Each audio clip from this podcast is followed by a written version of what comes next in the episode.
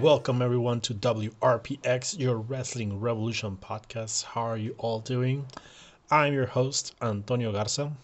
It's a beautiful, beautiful snowy day, and today we have a really fun show to talk about because we are talking about DDT, we are talking about Bound for Glory, and we are talking about today's Impact Wrestling episode as I am recording October 26, 27 actually. Oh my god, I'm living in the past.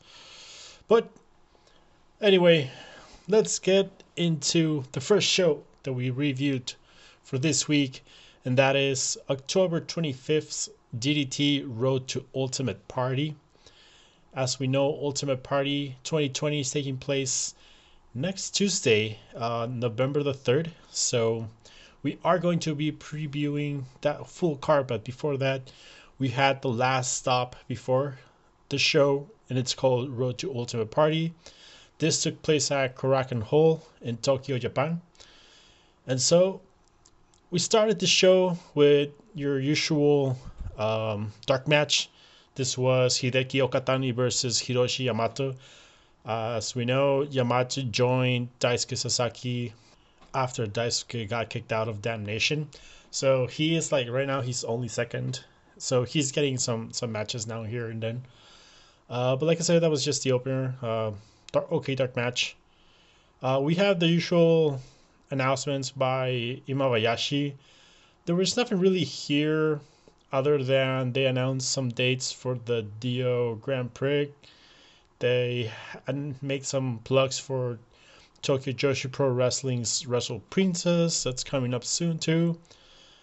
And that was pretty much it. Uh, there was like a little skit with with Danshoku Dino uh, announcing he was gonna like make a manga, which led to Nakamura interrupting him on the screen and telling him that he was gonna go and squash everyone in the ring. So by the time Nakamura got to the ring, uh, Danshoku Dino was already ready for him. So he just pretty much dropped him with a Dino driver, and then he hit a a Gotch style Dino driver for the win. So just a squash, nothing much. Uh, the actual like wrestling started with Antonio Honda, Chris Brooks, and Shunma Katsumata versus Disaster Box, uh, being Harashima and Toru Owashi, and Yukio Naya. This was pretty much your like second match comedy. Uh, we had like Owashi and Honda doing some comedy, obviously about Owashi mimicking Honda and Honda style. Uh, Shunma worked the babyface, babyface Impero for a while, and we had like some good stuff between Brooks and Harashima and Shunma and Harashima. Uh, the, there was a big like comedy spot where Brooks and Harashima fell in love and had a nice little dance together, and they made me, you know, feel feelings. Uh, but at the end, it was Owashi, the Lucha Master, winning with a magistral over Honda. So it was fun. I, I gave it like about two and a half stars. There's there's not much wrestling to it, but it's just a fun match. Uh, but after the after this whole thing, uh, Imabayashi did congratulate Owashi for his 20th anniversary wrestling, and he announced that he will be facing Gorgeous Matsuno for the O40 Championship.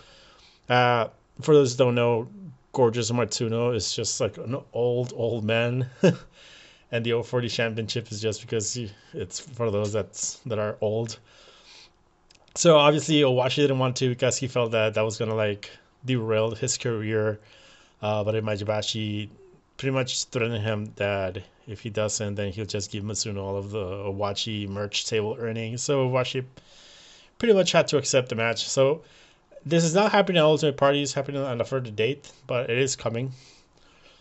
We had Mad Paulie versus Shinya Aoki. This was not much, not, much of a match. It was pretty short but it was pretty fun because we don't usually see Paulie do a lot of things. In this one, he pretty much went all like pride on on Aoki, and they had some good like mat wrestling, and Aoki was going for punches, and and you saw Paulie like legit try to like escape uh, submissions and counters, so it was really fun. Uh, at the end, Paulie like dominated a lot until Aoki managed to get the ankle and put on a submission and submitted a Mad Paulie, which was a given. Uh, Shinya Aoki has a big match coming up in, in Ultimate Party. Paulie's just like support. So it, it made sense. Uh, after the match, Aoki uh, made a really surprising announcement that he was that like he had reconsidered things and that he didn't want to have the match with Takagi anymore. Uh, so he relinquished the the title that he has, and, and so like obviously Mabayashi and Takagi were like, "Hey, whoa, whoa, whoa, whoa, what the fuck? No, no, no! You can't just like relinquish what is going on."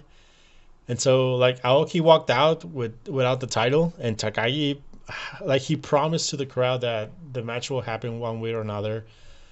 There was a press conference um, after this show the next day, and Aoki hasn't signed the contract for the match, but Takagi is still promising that the match will happen one way or another. So we'll we'll see what happens. The the match that they have signed is a, a weapons rumble match. So the, the it's it's a match that's gonna be like full of shenanigans. So like now Aoki not being signed obviously is part of those shenanigans. We had the match of All Out being Konosuke Takeshita and Akito versus Junretsu of Jun Akiyama and Makoto Oishi. This was really fun. This was really good. Um, we we pretty much had like two, well, three different like pair ups here to, to make a sense. We had Takeshita versus Akiyama, which is the one that they're building to.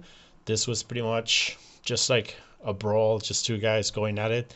Not like a like a brawl outside the ring or anything, just like inside the ring, but like it wasn't like trying to work uh limbs or anything. It was just pretty much like hit each other like strong style.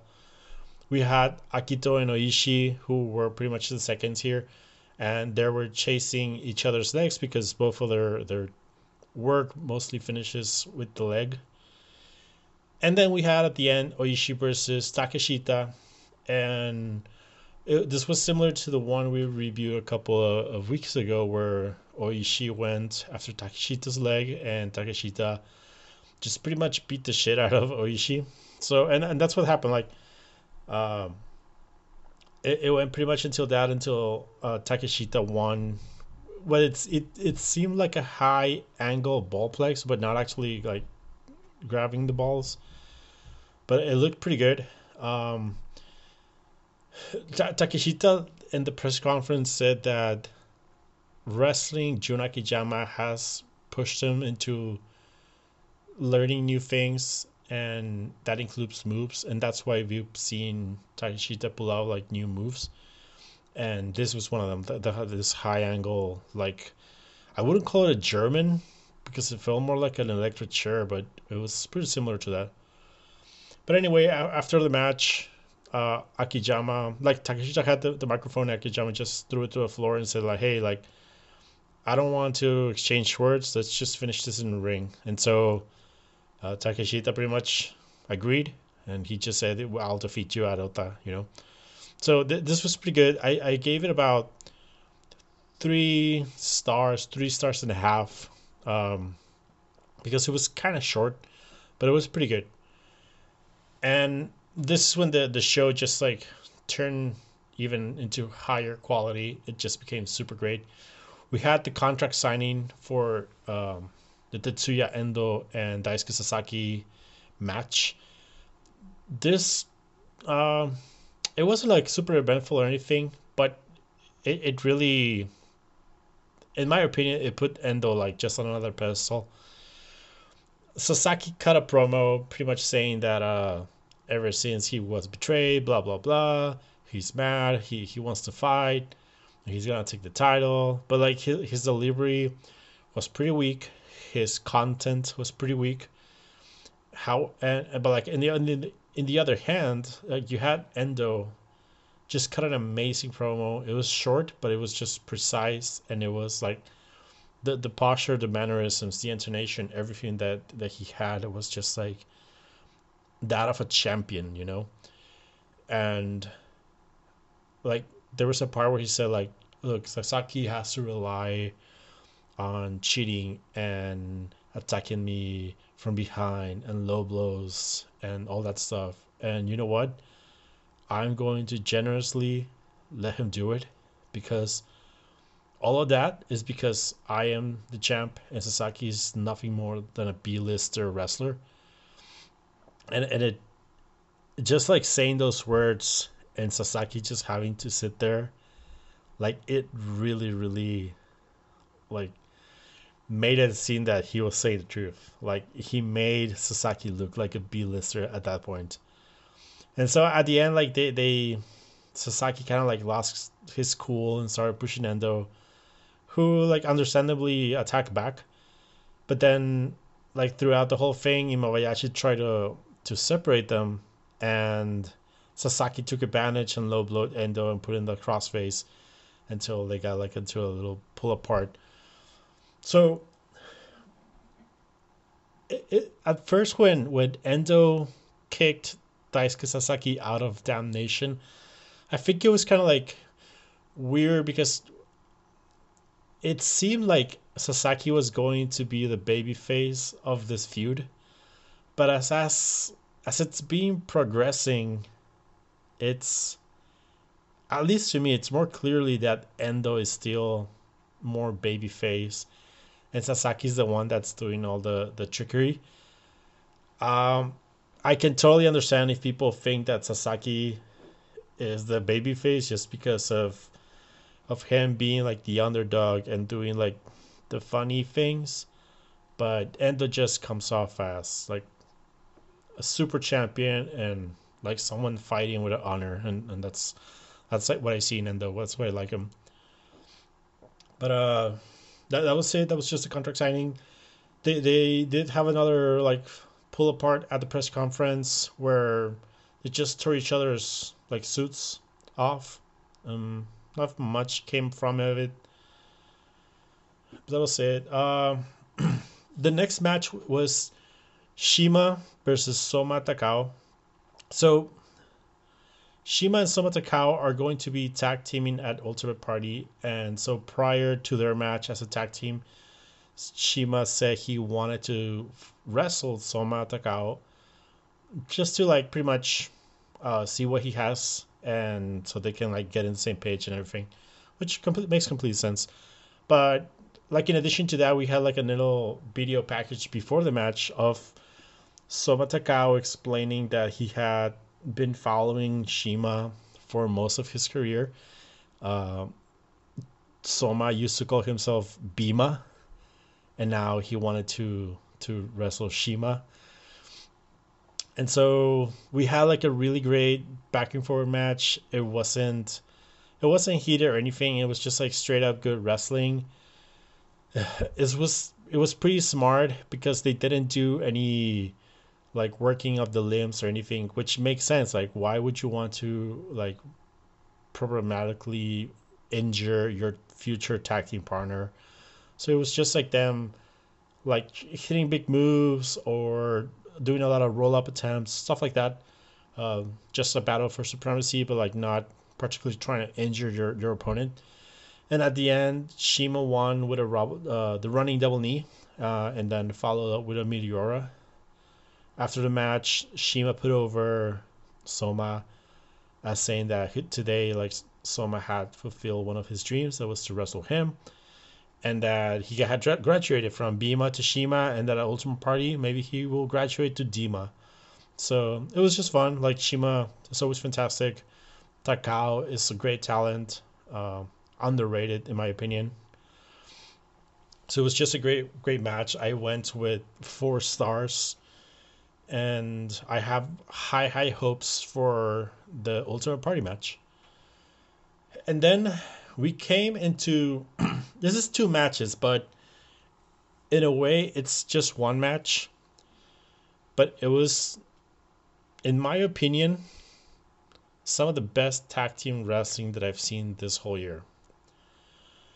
First, we had the KOD six man tag team title match where Eruption, being Kazusada Higuchi, Saki Akai, and Yukio Sakaguchi, defended the titles against Disaster Box, being Kazuki Hirata, Naomi Yoshimura, and Yuki Ueno.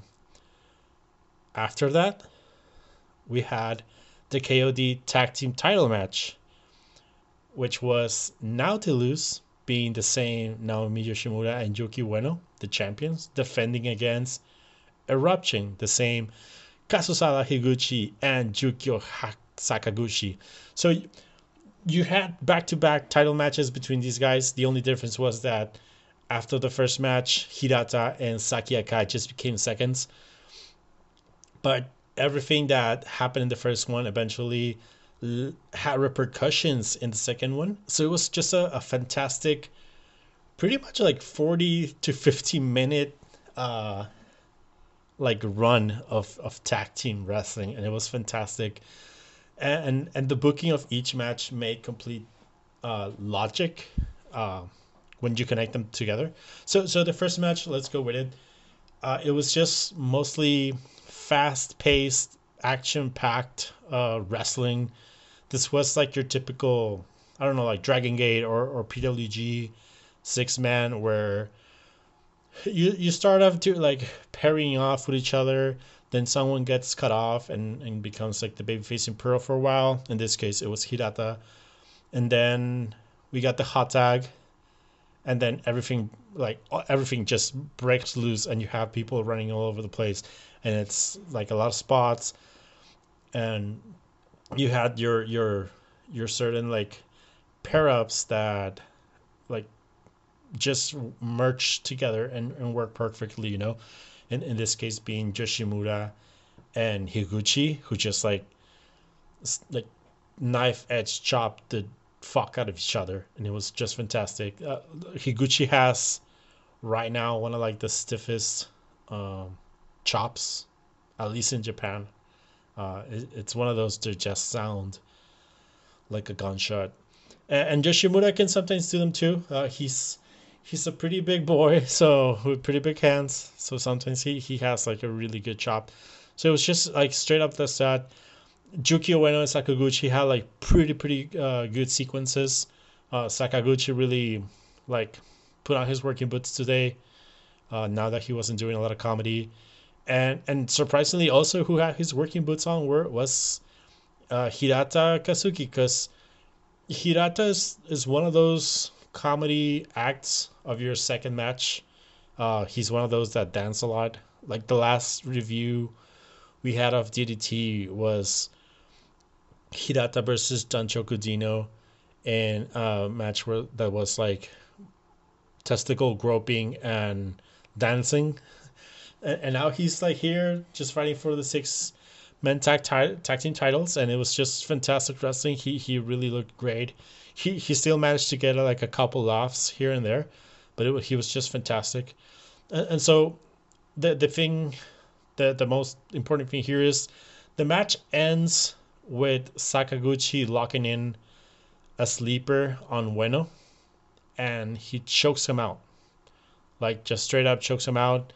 The doctor has to come in and, and pretty much wake him up again before the next match, and so that's that's how we're ending this match with Ueno choked out. Hirata cannot uh, participate obviously in the next match, and so we have Yoshimura. And and the next match starts, and Ueno just just barely woke up.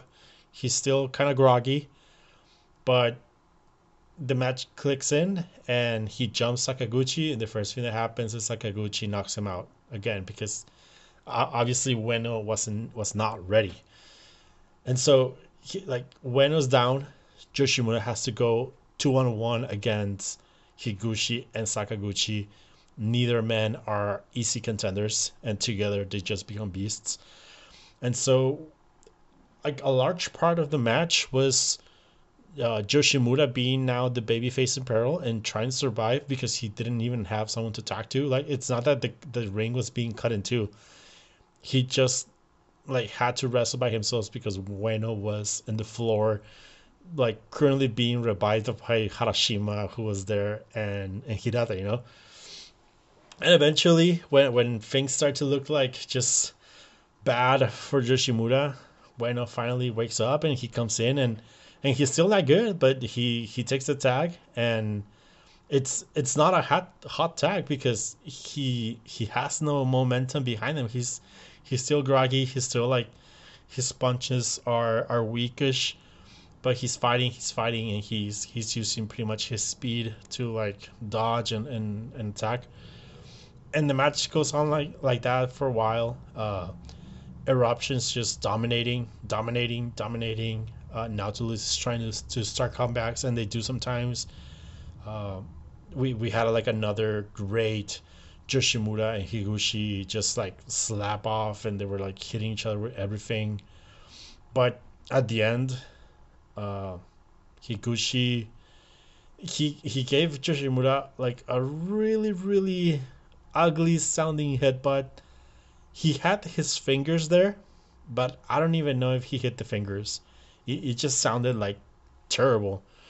But he hit it, and then he delivered a power bomb pretty much, and and won the match.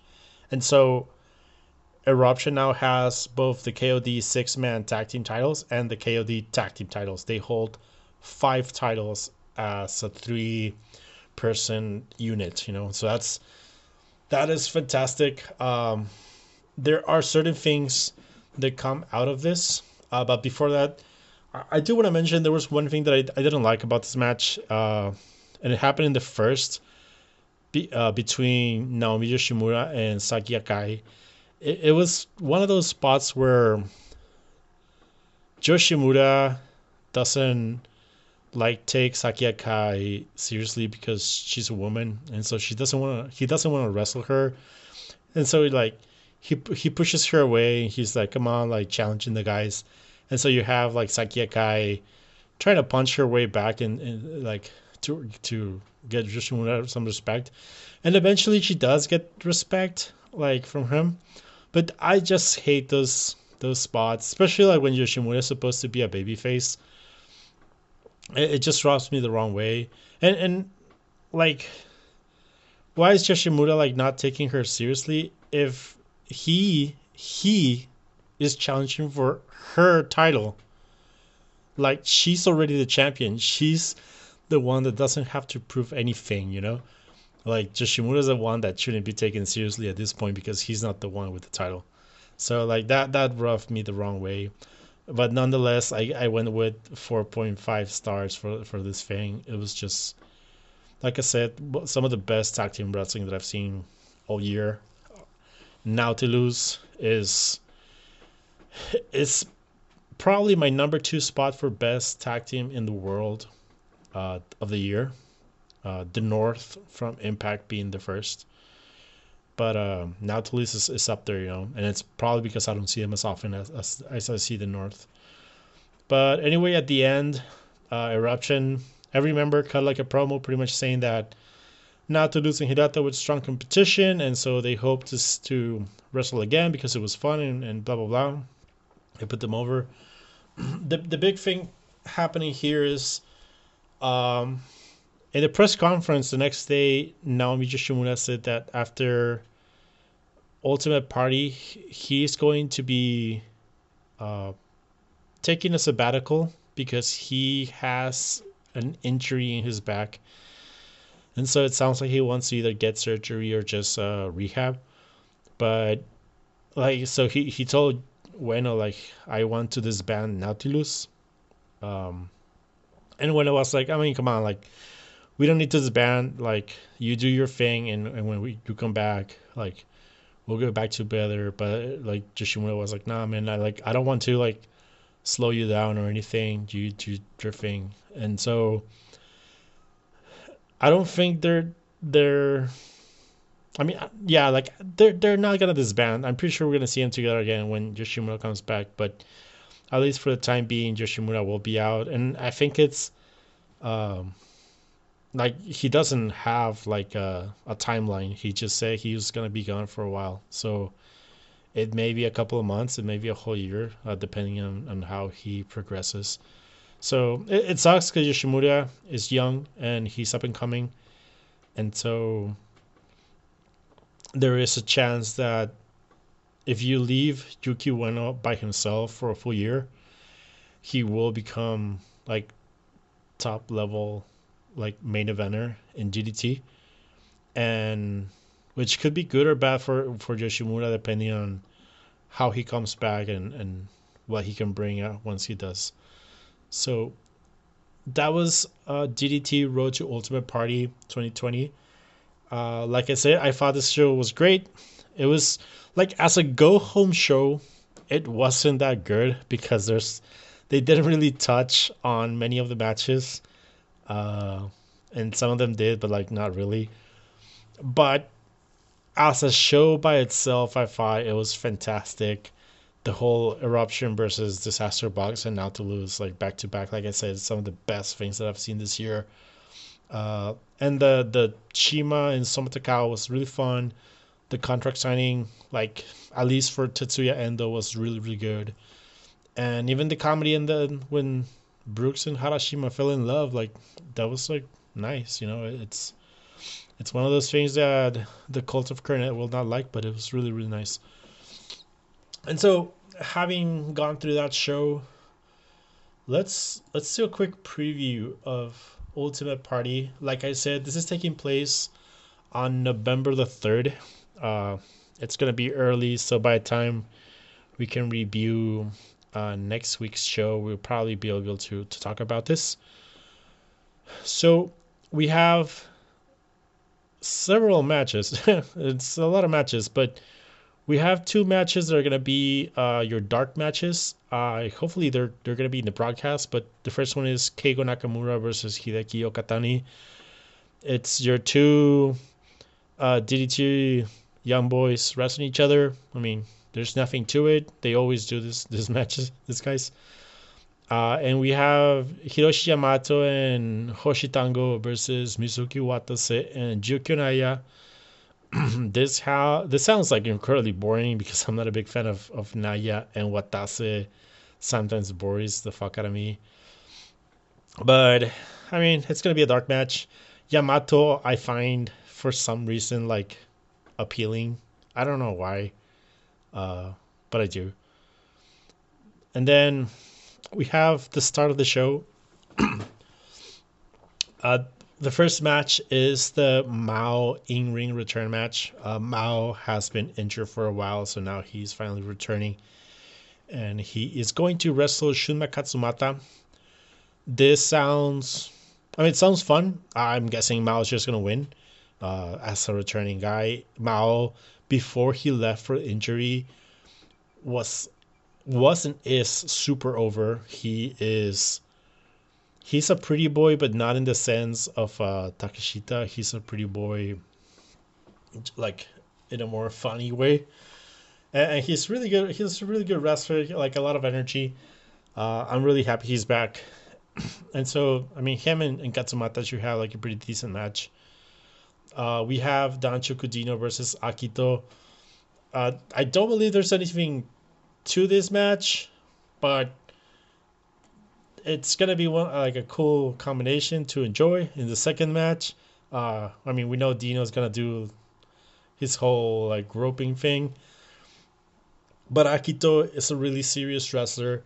Uh, for those that don't know, he is part of the presidents or leadership of DDT, so it's gonna be like a good contrast there we have the KOD uh, six man champions, tag team champions.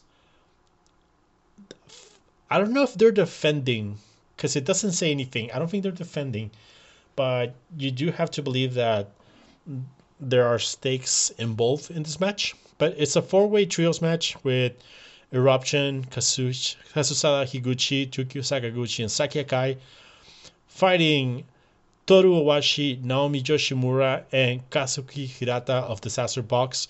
Again, this is Yoshimura's probably last match for a while. And then they are fighting Dem Hearts. Uh, this combination being of Mad Paulie, El Lindaman, and Nobuhiro Shimatani.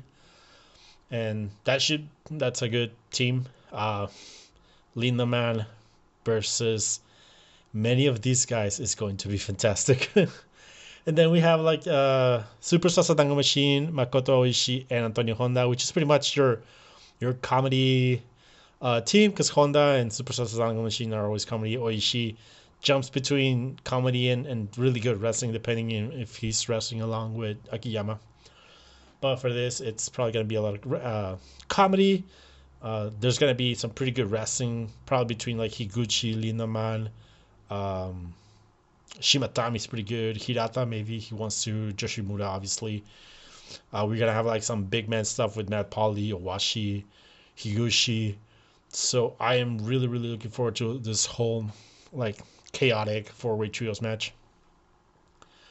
We have uh, the DDT Extreme Championship match. This is the Weapon Rumble match. So that that's exactly what it sounds like. A weapons rumble match is a match where a weapon enters the match every minute. Uh, and this is Shinya Aoki versus Chan, uh, Sanshiro Takagi. At this point, the, the, the match is announced, but it, there's no contract signed. Aoki doesn't have the title anymore. I, I don't know if he's like officially vacated the title, but he doesn't have it in his possession. Uh, in theory, this match wouldn't happen, but Takagi is promising that the match will happen. So, if anything else, something will happen, and it's to be one of those like also really DDT chaotic stuff that it's that are worth watching. Uh, this is the type of match that generates gifts. We have the special, special, special tag team match Harashima Fuji versus Shimasoma. And this is Harashima and Naomi Marufuji versus Shima and Soma Takao. And I don't know if you recognize the importance of this match. Uh, Marufuji and Shima have only wrestled once in their whole career, and they were also in trios. And they had one match where they were in the same tag team. And, and that trios match where they fought each other happened uh 2007 so way more than a decade i I am so so hyped to see Shima and Marufuji wrestle each other at this point.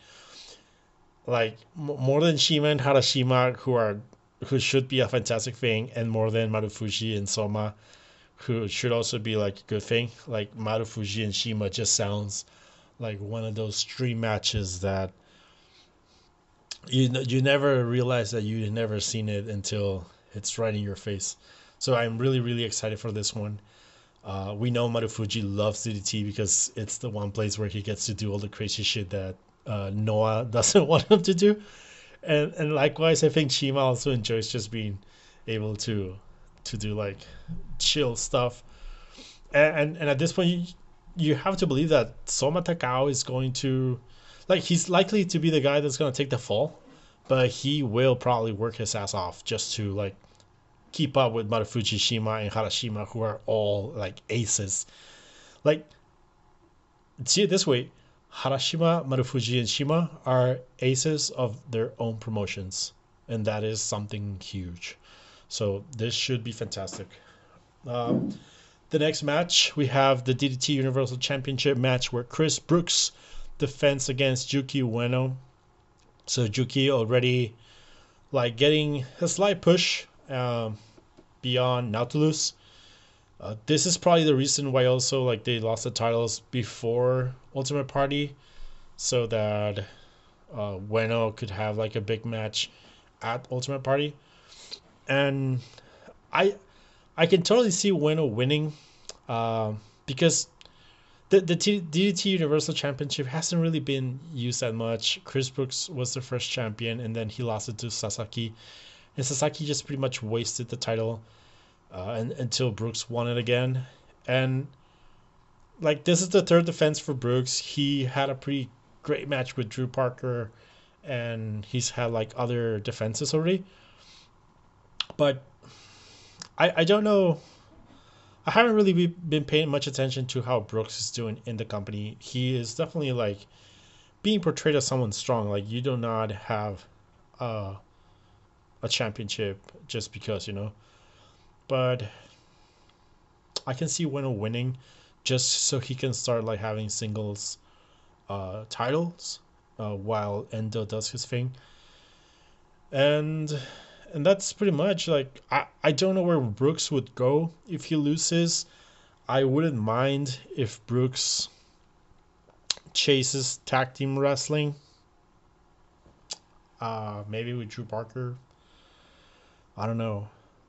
Th- this one, I, I, I, it could go either way. I think, uh, but I think Ueno has like a really, really big chance of winning.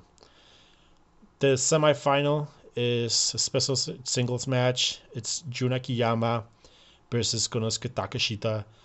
This match is probably one of the matches with the most build. Actually, it's probably the one with the most build um, going into Ultimate Party. These two have been feuding pretty much since Akiyama decided to join DDT.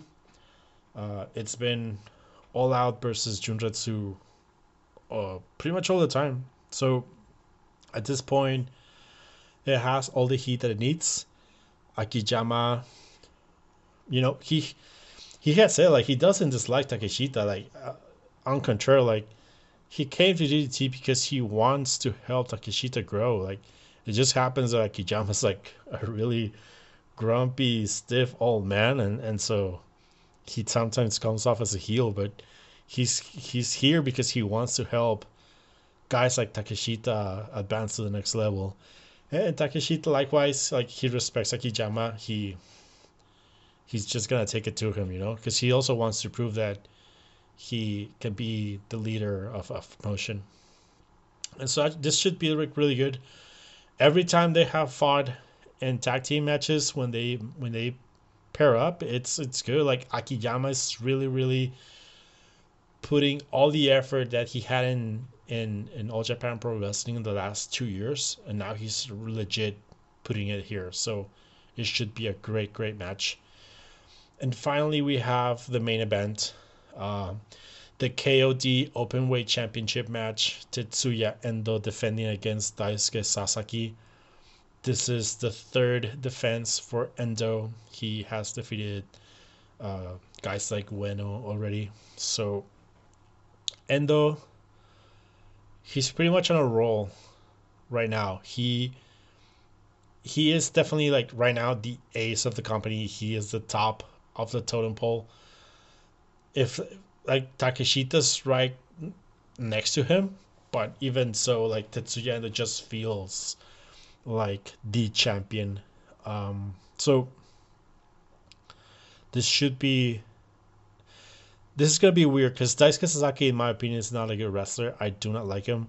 So he, I think this is gonna feel like Evil versus Naito for a lot of people, uh, and I'm gonna feel it here. So we'll, we'll see how it goes. I, I don't recall ever seeing Endo and Sasaki wrestle, so I don't know how they like their chemistry is. But uh, I don't know, like Endo. I, I really hope Endo wins for sure if Sasaki wins, I think it's going to be like a terrible move for DDT. Sasaki is not your your champion. He's not your face of the company. Endo is the the dude is fucking ripped. He's a handsome man, like everything. He just looks like a champion. Uh, so it'd be really really stupid to give it to Sasaki. But we'll, we'll see. I don't know. I, I am worried because it's Ultimate Party. It's a big card. Uh, but I do hope that Endo wins. Th- this is a match that, uh, if not for COVID, it would have been Tetsuya Endo versus Kenny Omega, and that would have been crazy and amazing.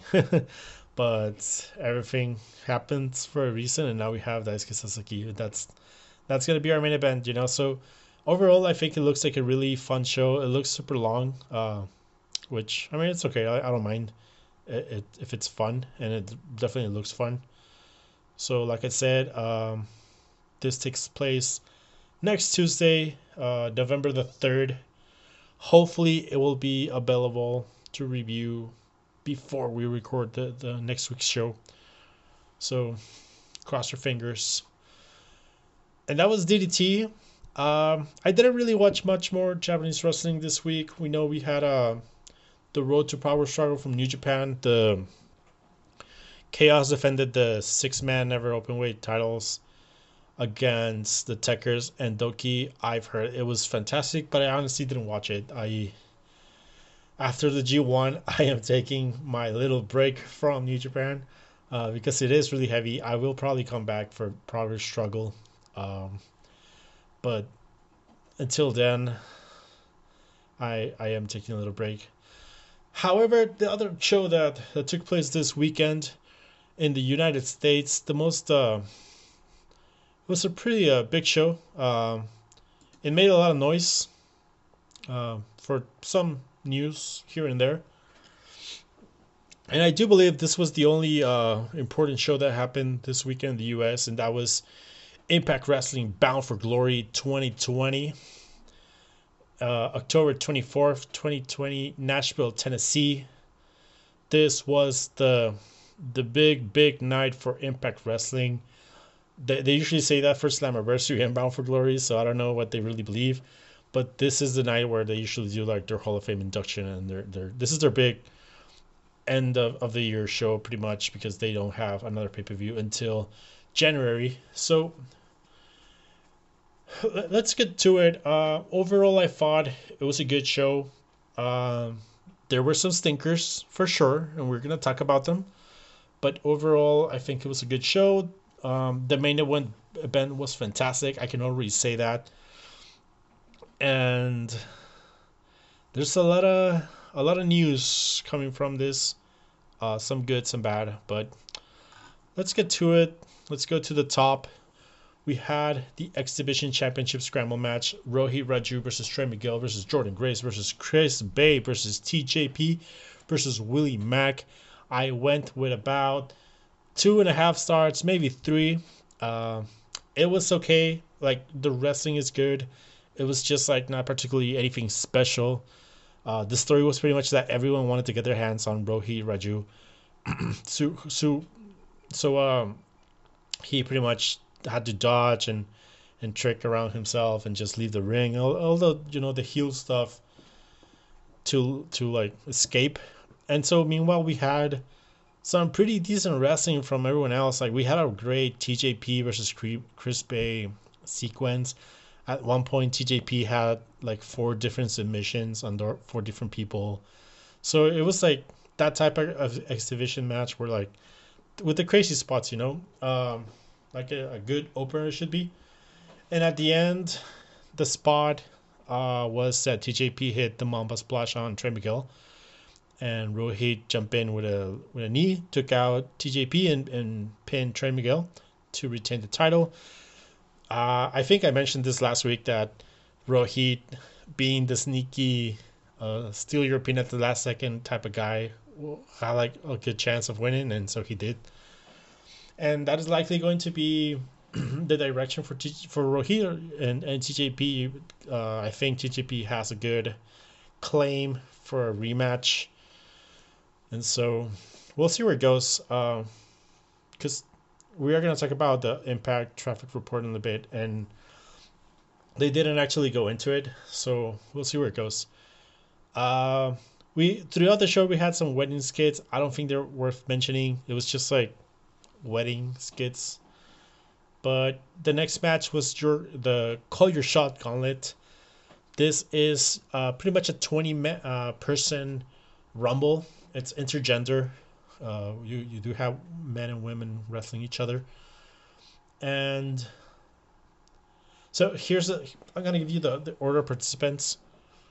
We started with Rhino, Shawn Daivari, who made his return, Larry D, Crazy Steve, Acey Romero, Tenille Dashwood, Havok, Brian Myers, Swoggle, who also returned, Tommy Dreamer, Alisha Edwards, Kiera Hogan, Taya Valkyrie, Fallah Bahh, the Cowboy James Storm, who also made his return, Adam Thornstowe, Luster the Legend, Heath, Sami Callihan, and Hernandez. So, as you can see, the roster's not particularly awesome. like, aside from Sami, Rhino, James Storm, and Heath, who were like the like the final four because they had like the most storyline going into them. Like the rest was just like a lot of filler. Like uh, yes, you have like your your Tayas and your Kiera Hogans and your Tenilles who are great wrestlers, but we knew they were not gonna win, and so they pretty much came in and came out. Like it, it was it was pretty bad. Um, the match did go over 20 minutes because it obviously is 20 participants, so it takes a while to bring them all out. But uh, I don't know, like the the best thing that I can say is that everyone had their spot, and they did their thing, and they got out. Like they they they did this as fast as humanly possible, given the 20 person roster. So I don't know. I went with like also like 2.5 maybe two and, and one quarter stars. Um, there's really not much to say. Rhino at the end won, so that means Heath can get a contract, and they can challenge for a title and a new point. So I mean, good for them. We're, I think we're finally gonna be over with the whole Heath getting a job storyline, which kind of sucked. Uh, but that's it. Um, I the the one thing that made some noise here is obviously James Storm. I don't know if James Storm is going to be uh, returning to the promotion. Actually, um, there there's really no news on that. Um, he wasn't. I can already tell you he wasn't in the Fallout episode, so I have no idea. I do not think he's back in the promotion. I think it was just like a one off because he does live, I, I think, close by. Uh, then, oh man, we, we went into like this is probably like the lowest point for me. We went into Moose versus EC3. This has been a feud storyline, whatever you want to call it, that I've been dreading for weeks now. It's been a lot of like uh, cryptic promos by EC3 and just like cinematic like shenanigans, but like not the cool ones. And so this was another cinematic match, uh, which in my opinion didn't really need to be one because they just had a match pretty much. Uh, it just I think they wanted like a really dark atmosphere and it ended up being pretty bloody, uh, fake blood, but uh, I so I guess those are good reasons to make it cinematic. Uh, the the story here is that EC3 is trying to push Moose to be a legit champion and not just like one that proclaims himself to be a champion. And so he he, he pretty much decided to like I'm gonna beat Moose up to push Moose to beat me up so he can unleash like the killer instinct and and at the end he like Moose kind of did and so, like I said before, like if this whole thing leads to Moose becoming like a, the the real world champion, I'm all for it. But the road has been pretty bad, in my opinion. So we'll see where it goes. Uh, but yeah, like I did not enjoy this match at all. I think it dragged way too long for what they were trying to do we had a recap of the Ken Shamrock Hall of Fame induction. Uh, nothing really noteworthy in my opinion, other than The Rock was uh, he had his video, so you can now say that The Rock has been on Impact at least once. But this led to Ken Shamrock versus Eddie Edwards. this was this wasn't good. I also went with like about two point two and three quarters, uh, maybe maybe three uh, stars. It wasn't good, but it was way better than I expected, or that it had like any right to be. Uh, Eddie Edwards, bless his heart, he got a good match out of Ken Shamrock. Shamrock kept it safe. He kept it to to punches and knees and and mat wrestling. It, it really felt like an MMA match, and so it was good. The only bad thing is that Shamrock's punches sometimes either come off like looking super fake and slow, and sometimes they look super stiff and real. So it, it's like a really weird combination, but uh, it also has to do a lot with how Eddie sometimes just like tosses himself into the punch, and, and it helps a lot. But overall, it was just like Shamrock uh, working on Eddie for a while, and then Eddie made a comeback. And at the end, we we had like a slightly shitty uh, finish. Uh, we had Eddie really coming close to to finishing Shamrock with the Boston Knee Party, and then Sami Callihan interfered Eddie took out Callihan, but the distraction gave Shamrock the opening to lock in the ankle lock and submit Eddie Edwards. I I'm guessing this is going to probably lead to Callihan versus Edwards again. I hope not. But given the state of the main event right now, I think they will like they're they're doing Callihan versus Swann again or Edwards versus Callihan again. I I just have the feeling. I don't know how I feel about either of those at this point. I think we've seen them. That's why I'm I'm really pushing for Moose to just become the world champion at this point. We led into the Impact Tag Team Championship match. This was the Motor City Machine Guns, the champions, defending against the North against the Good Brothers and against Austin and Madman Fulton. There was a big angle before the match where the North attacked Sabin and Shelley. And the big thing here was that Josh Alexander hit a pile driver on Shelley on the ramp. And so Shelley had to be taken out of the match and Sabin had to go in there by himself. And so you have uh, your your champion pretty much uh, working in a handicap match, and and so half of the match was the North Ace Austin and Madman Fulton taking turns to work on Sabin, and then Sabin would have to forcibly do a hot tag with either of the Good Brothers, and and that pretty much happened twice. We we did have like some good sequences where Sabin uh, had his like little comebacks and, and, he started kicking ass and, and it was fun. But at the end, uh, everything came down to the north. Well, it was Josh Alexander and Karl Anderson, the last two legal men, but it came down to the north working together. Um, Page hit Anderson with a briefcase. No, with the title. I'm sorry. There's no briefcases here. With a title, and Josh Alexander took advantage and, and pinned Anderson to regain the titles. I thought this was a really good match. I gave it four stars. Uh, everyone was fantastic. Sabin as the babyface and Pearl was fantastic, and it was just overall good. Uh, you could tell that Anderson and Gallows had their working boots on. Uh, they don't always, at least, yeah, like they don't always have them on, and, and, and they for sure had them on here. So it was pretty good. Uh, I am really happy that the North regains the titles.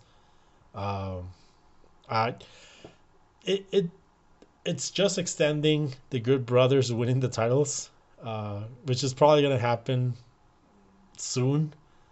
But I, I I don't mind the North. In my opinion, are the best tag team this year, and so I'm just happy to see them win.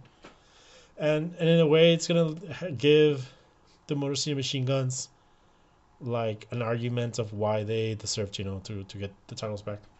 So it was good. Uh, so we go into the Knockouts Championship. That was Deonna Purrazzo defending no, not Kylie Rae, but Su Yung. So the thing here is that the news, at least, is that Kylie Rae no showed. Uh, everyone believed she was. Uh, well, not that believed. Like everyone knew she was in town because she rode uh, to town with a group of wrestlers. But once it came down to the show, she never went to the arena. She wouldn't answer messages. She wouldn't answer calls. Um, and so Impact said, "Okay, let's let's wait as much as we can for her to arrive." And and she didn't, and that's why they they still ran all the promotion until the very end because they were really really hoping that Kylie Rae was going to make it in time, but she didn't, and so they just went with Su Yung and said like, "Hey, do you have your gear? Put some like face paint on. Uh, it's okay if you don't have your full gear because she she usually wrestles in like her gear and then like a dress over it, and she wrestled in only gear. She didn't have the dress. Like you could tell Su Yung wasn't supposed to come out as Su Yung yet, but you know plans change. At this point, we don't know what the status of Kylie Rae is. I mean, I think we do believe she's alive. uh, but like I don't I haven't really heard any actual news. This wasn't an impact issue. This wasn't any of that. Uh, I think impact I mean, they gave her the benefit of the doubt and they try to, to wait for her and and that's as much as they could, could do. In my opinion, Su Yung is, is was I guess a good idea because you can you can connect Purrazzo and Su Yung in storyline, you can make an argument for for Su Yung and Kylie Rae if she comes back. And and so I think it works that way. There's arguments to to continue like it it doesn't feel like just someone out of the blue. Uh, there are storylines that you can connect if if continuity is really that important for you. So I, I don't mind. I was surprised that Su Yung won. Uh which which kind of tells me that Purrazzo was supposed to lose anyway, and they still wanted to keep some of the future storylines for her uh, alive.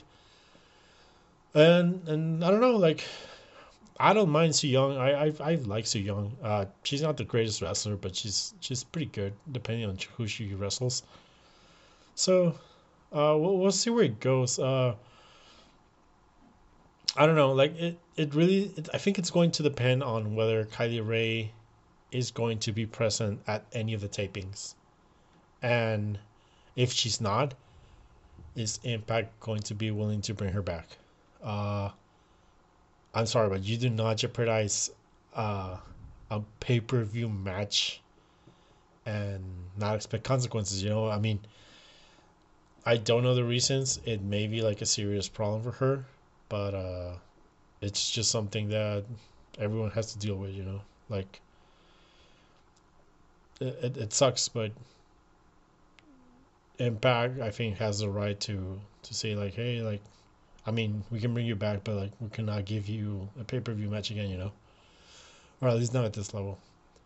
But I don't know. We'll, we'll see where it goes. Like, there's there's no point in speculating or, or talking about anyone at this point. Like, we'll have to wait for the news. Um, and right before the main event, we had the announcement that the Knockouts Tag Team titles are going to come back. Uh, this is something that I've been pretty much thinking about for a couple of months now because Impact does have like a really strong female tag team division right now. Uh, there's no tag team division, but pretty much every female wrestler in Impact has a tag team partner. So you may as well. It's okay. You don't have to hire more people, but if you do, that's awesome. I mean, so all in all, I think it's okay. It gives more. It gives more stuff for the women to do other than undead realms shit and stuff like that, you know. So I, I'm all for it. But let's go into the the main event. This was Eric Young defending against Rich Swann. Uh, fantastic, fantastic match. Uh, it felt like a, a pro wrestling Noah match. Just working the limbs and everything. The story here was that uh, Swann dominated early on, but then he was dropped on his head on the apron. Um, and so Eric Young took advantage and he just started working the neck like just viciously until Swann made a comeback and won with the lethal injection and Phoenix Splash combo. It was just like a great heel versus babyface dynamic. I I really really enjoyed this match a lot. It went about I don't know like between 20 and 30 minutes. I, I didn't really count the time, but it was just like really really good stuff. Um, I easily the match of the weekend for sure. uh, no doubt about it. And it was just you know like the babyface who came back from injury just winning and defeating like one of the biggest heels of the year. I don't know, it was just fun. Like there's not much to say. You, you, you really need to go watch it. This is one match that I really, I will recommend you go watch, uh, because it's totally worth it. And it's just, it's just really nice to see Swann get his due, and Eric Young, like to be able, you know, to to perform at this level, uh, in the main event of a pay per view. Uh, so it was really fun. So that was a show. It was a short show. I mean, it's three hours, but overall, it felt like a short show because there was not a lot of wrestling. Like I said, ups and downs.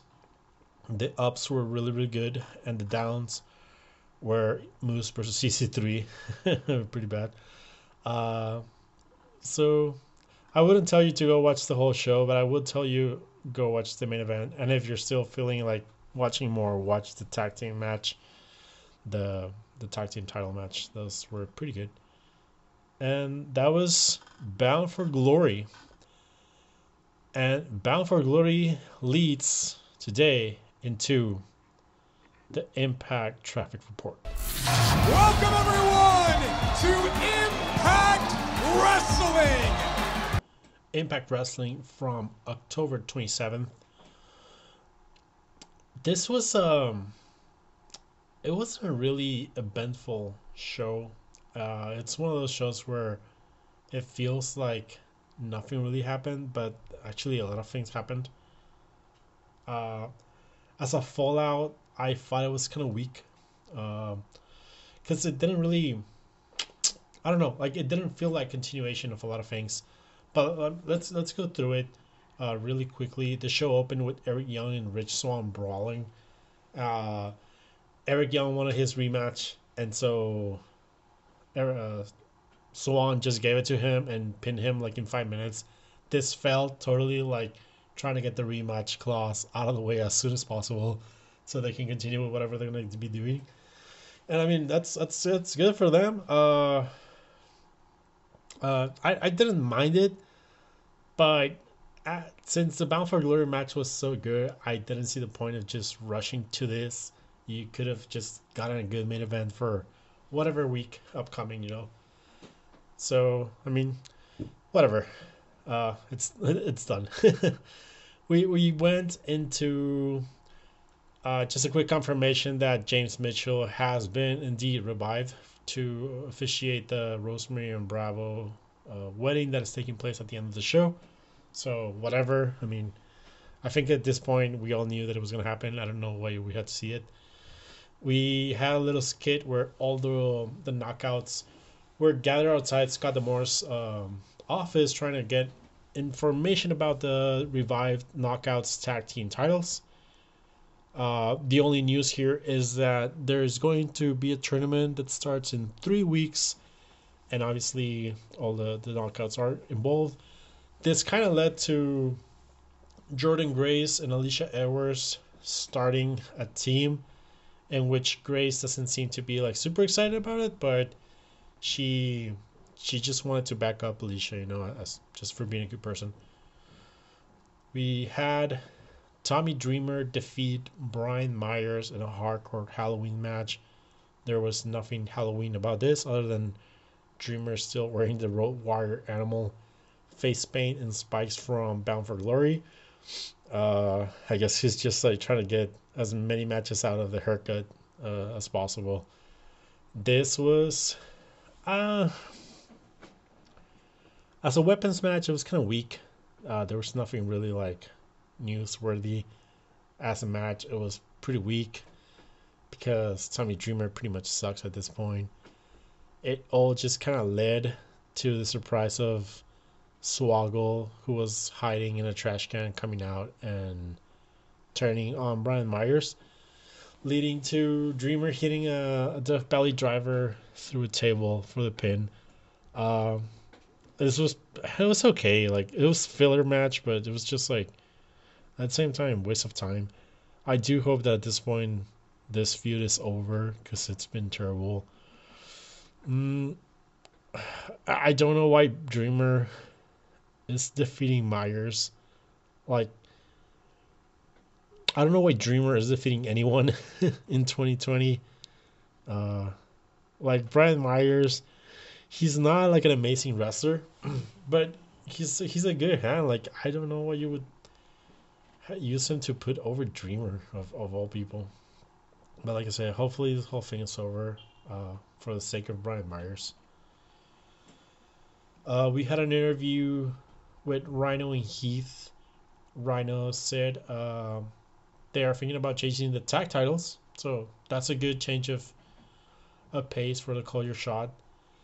Uh, but they said that before that they gotta go sign Heath's contract. Uh, uh, nothing really here, other than I guess he's still not officially in the promotion, so I am praying they don't extend that stupid storyline uh, again. We had Reno Escamilla Hernandez finally catch up to Fallah Bahh. Uh, this was a waste of time because it's, it's going to lead later on to another skit that doesn't solve anything, but pretty much Fallah Bahh told him that he didn't have the money that Bravo has. And then later on, we're going to see Bravo tell Fallah Bahh that Hernandez came looking for him, and uh, he told him that he didn't have the money that Fallah Bahh has. So, I this just is just it's just stupid. I don't know why we're extending this more than it needs to. Uh, like, just give us Fallah Bahh versus Hernandez. Like, it's gonna be a bad match anyway. So let's just get it over with. I don't know why they're extending this, like at all. We had Triple XL, uh, Acey Romero and Larry D defeat the Rascals Desmond Xavier, and Zachary Wentz. Uh, I kind of feel like this match takes place every other Impact. So at this point, like, I don't mind it because they're good teams, but at the same time, it's like, uh, again, this time around, Triple XL won, and I mean, good for them. Uh, hopefully they do something with them because like the Rascals win matches, but they're never in the title contention.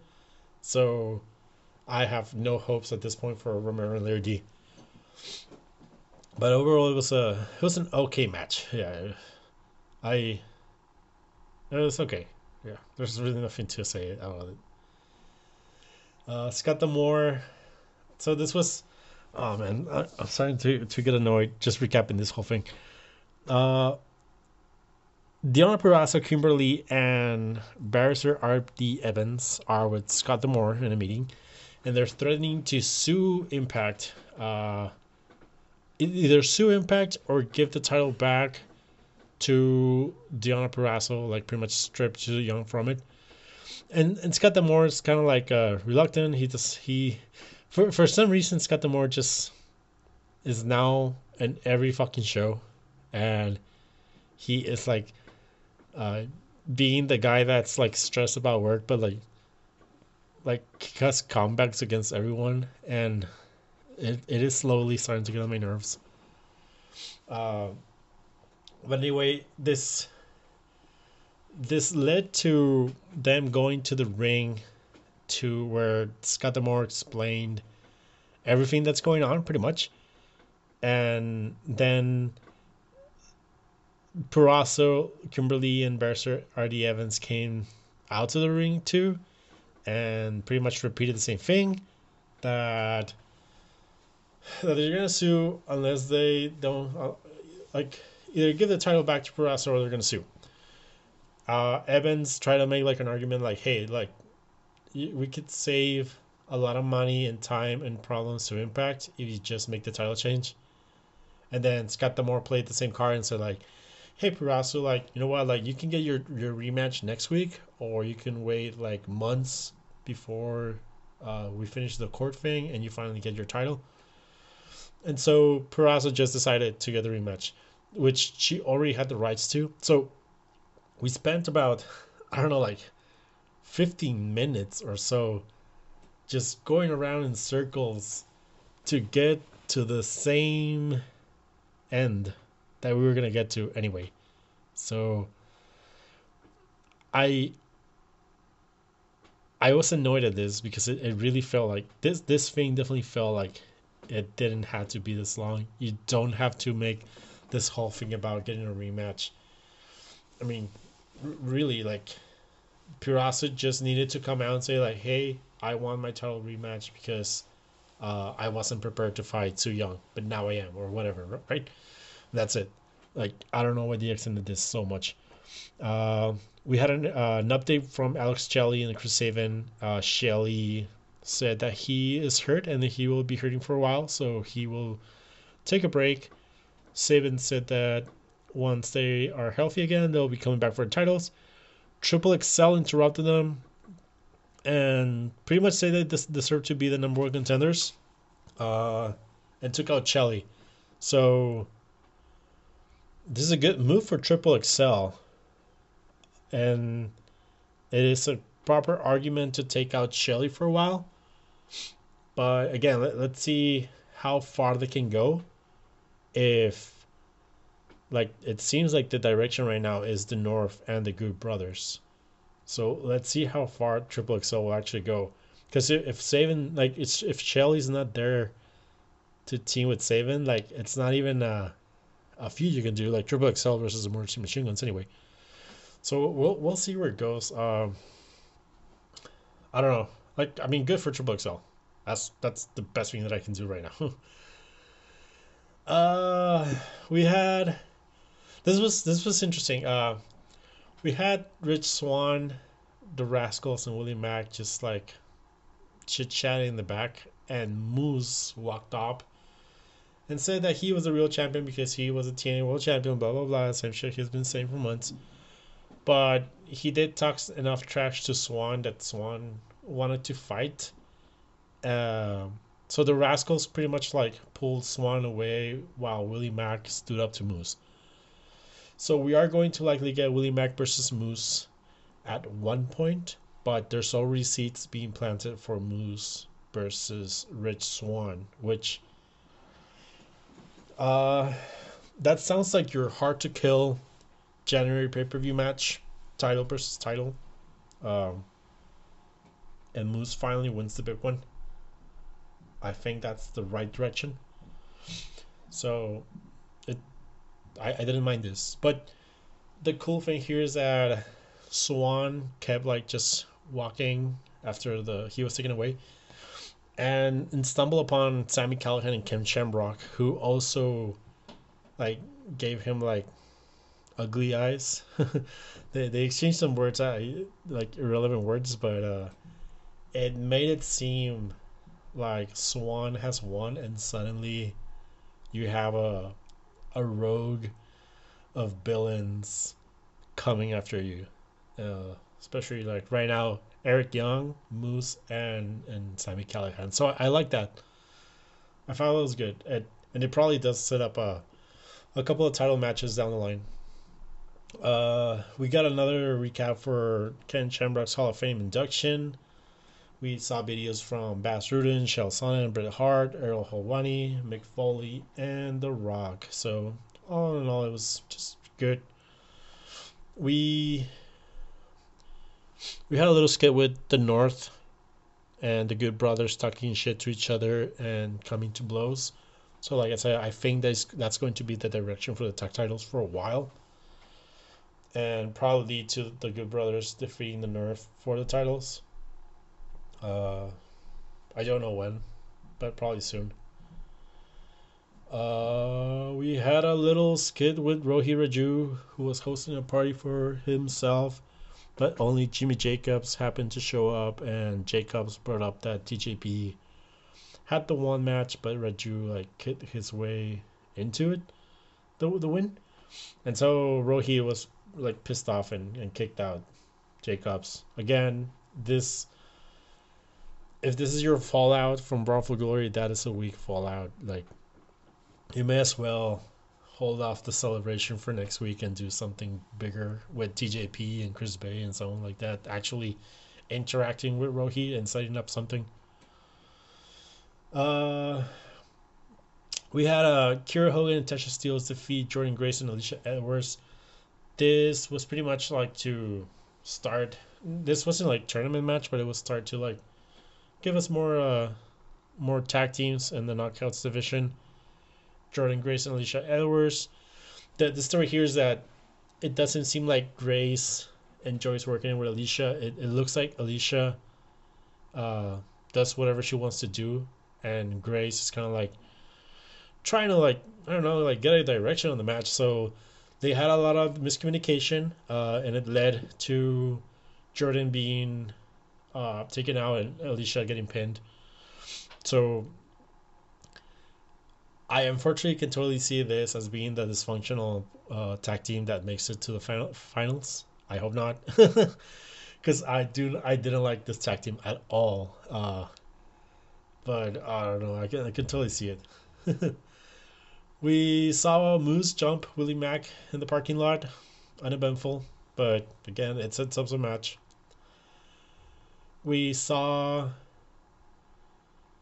a little skit with Taya trying to warn Rosemary of of Bravo becoming like a bit of a lunatic, but Rosemary was like, I mean that's cool. I don't I don't mind. And then we finally got into the wedding, to the big wedding of Rosemary and Johnny Bravo. Uh, everyone's wearing costumes. Father James Mitchell was there. the The wedding itself actually went like uneventful. Like nothing happened. They said their vows. They were okay. They they no one interrupted. They said I do's and everything. Everything was okay. But right before they're about to kiss, the lights go out. The lights go up again, and someone has shot Johnny Bravo. so it does seem like we're going to be running a Who Shot Mr. Burns storyline with Johnny Bravo I don't know what to expect from this. It may be amazing or it may be just like the worst thing in the world. But uh I don't know. We'll see where it goes. Like it sounds like you're perfect um in between pay-per-views storyline since they they don't they don't have a pay-per-view until January. So we'll see where it leads to. It's probably gonna be a lot of comedy. Um, I enjoyed James Mitchell a lot he he was fantastic. Um, but that was it. Like like I said, it was a it was an uneventful show. Like a lot of things happened, but nothing felt important. Um, I think as I review it, I it, it sounded worse than my original thoughts. so I don't know. Like that's this is a problem with Impact sometimes that right after the pay per views, they don't exactly have anything immediately to bur- to build into. So they take their time and start doing, you know, your your wrestle houses and all that stuff. An experiment. So it's really easy to fall into just doing nothing uh, important. And I think that this is one of those episodes. So uh, a pretty like it wasn't a good Fallout sure for sure. And that's gonna make it for this week. Um, I kind of hope to make it uh, shorter, but it ended up being the same length. I'm I apologize for that, but I do thank you for listening all the way to the end. If you made it all the way to the end, um, for remember to to find your your podcasts on Spotify or iTunes. Uh, like, subscribe, leave a review, whatever is appropriate to whatever place you are listening to. You can go to WRPXpodcast.com. You can go to DW Revolution on Twitter uh, for every update. And that is going to make it for this week. See you later, my friends. Well, that's about it. Son of a gun, we've enjoyed it. Looking forward to next week. I guess we'll have to wait a week before we get to it, but we'll be right back again. For Corey Maclin, Dave Brown, Lance Russell saying bye-bye, everybody.